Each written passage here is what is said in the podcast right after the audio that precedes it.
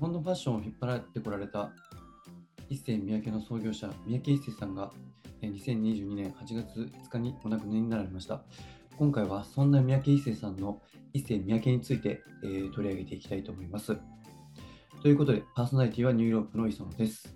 ゲストは松さんをお招きしています。松さん、今回もよろしくお願いします。はい、よろしくお願いします。はい、ということで、あの先月、えーと、ちょっと衝撃のニュースが走りましたが、はい、あの我々もちょうど三宅一生さんについて取り上げていきたいよねっていうようなそうです話をね。以前にしていたところ、はい。はい、こういったニュースが流れてきて、うーん。はいまあ、今回ちょっとそちらの、あのー表を聞いてちょっと驚いてはおりますが、はい。はいまあ、ちょっと、まあ、その悲しいことではありますけどもちょっと前向きに、あのー三宅一生さんの軌跡などについてちょっとお話ししていければなと思います。はいはい、で今回じゃあ最初になるんですけども、はい。はい、こ最初はどういったところを今回はお話しいただけますでしょうか。えっと、まあ、最初はですね、やっぱりデザイナーの三宅一生さん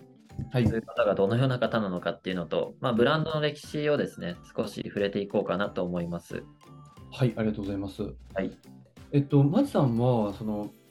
えー、一世三宅のブランドとかはい。は、なんかこう、親しみがあるようなブランドなんですか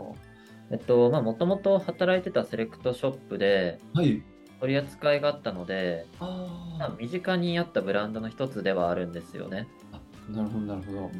でも僕が個人的に着てたことっていうのはほとんどないんですけど、ああ、そうなんですね。はい。まあやっぱり日本の三大ブランドって呼ばれるぐらいのうんうん、うん。大きなブランドですし、そうまであすそれほど功績を残してきたブランドの一つなので、はい。まあ知っているところはすごい知ってるんですけどね。はい。あなるほど。なかなか僕も知識不足なところはありました、正直。本当ですかあの、僕はですね、以前、あの、一世三宅の、えーっと、コートを一着持ってて、ああ、はい。麦で買ったものなんですけど、結構デザインが面白くて、うーん。なんか結構昔のなんだけど、今でも着れるようなちょっとモダンなデザインで、なんかすごいなと思あった、なんか経緯が、経験がありますね。そうですね。一世の服って、うん。そはいの、まあ後々触れていこうとは思うんですけど、はい。結構その実用性とうん。デザイン性っていうとこの両立がすごいなと思ってて、はい、そうですねう。ん、ほんと廃れないなっていうのは感じますね。うんうんううんん、でそんなちょっとこう、作りが、うんはい変わった、えーブランドを作った三宅一生さんについて、ちょっとぜひ、あのどんな方なのかっていうところをお伺いしていければと思います。はい。まあ、じゃあ、まず簡単にこうデザイナーの三宅一生さんの生い立ちから、一生というブランドの歴史を振り返っていこうと思います。はい。はい。で、1938年に広島県で生まれたんですよね、一生さんは。もう、うんで、7歳の時に原爆の被害を受けた一人でもあります。うん。で幼少期の頃にそれで家族のほとんどを失って10歳で母を被爆の後遺症で失った辛い過去があることからはい。 K さんは破壊されたものではなくうん創造的で美しいものが喜びをもたらしてくれると考えるようになったと話してますうんうんうんうんで、まあ、そんな幼少期の経験が一生さんのこう生み出すという才能のきっかけになってうんうんそしてもう一つのデザインに大きく影響を与えたのはうんイサム・ノグチさんの作品なんですよね。うんのなんか聞くよく聞くというか聞いたことありますね。そうはでいすね、イサム・ノグチさん、すごいその芸術家として、うんうん今でもすごいその、もう天才と言われるぐらい、すはごいかった方なんですけど、イサムさんがこの平和大橋っていうのを広島市内の中心部に作っていて、はい。その出会い、それをその一生さんが見たことをきっかけに、うん。デザインってすごいんだなっていうのを初めて意識したって言ってましたね。へーで、まあ、野口さんの作品ってその日本でも結構多くて、うんうんうん。札幌市の、えっと、モエレ沼公園にあるガラスのピラミッドだったりとか、はいはいまあは僕が初めて見た作品は、い。はい。ニューヨーク市内にあるその四角が、四角の角が刺さったみたいな、はい。レッドキューブっていうのがあるんですけど、すごいシルエットが独特なやつがあって、どうやって立ってるんだみたいな作品があってです ね。それが初めて衝撃で、イサム・ノグチさん知ったんですけど、はいはい。わかりまそす。の方もこう何十年も前に作った作品がうん。今でもこうモダンな雰囲気があって、うん。うん、すごく見てておしゃれだなって思います。うーん、そうですね。うん、あのニューヨークのその作品はすごいですよね。あの本当もう突き刺さってるんですよ ね光景が。こういう感じですよね。そうですねどうやって立ってるんだろうって本当に思うぐらいはい。すごいバランス感覚が、うん、なんか面白いですよね。そういった一流の人からすごい影響を受けていると。そうですね。うん。でまあ、優れた芸術家とかデザイナーに贈られるイサム・ノグチ賞っていうのが実際あるんですけどうん、へえ、はい。 2019年にコムデ・ギャルソンのカーク・ボレイさんが受賞したことで話題になったんですよね。ああ。うん、でまあ実際この賞の名前になるぐらいうん。野口さんって本当に天才的な扱いを受けてる芸術家なんですよ。うんうんうん。すごいですね。すごいと思いますよ。この川久保玲さんは、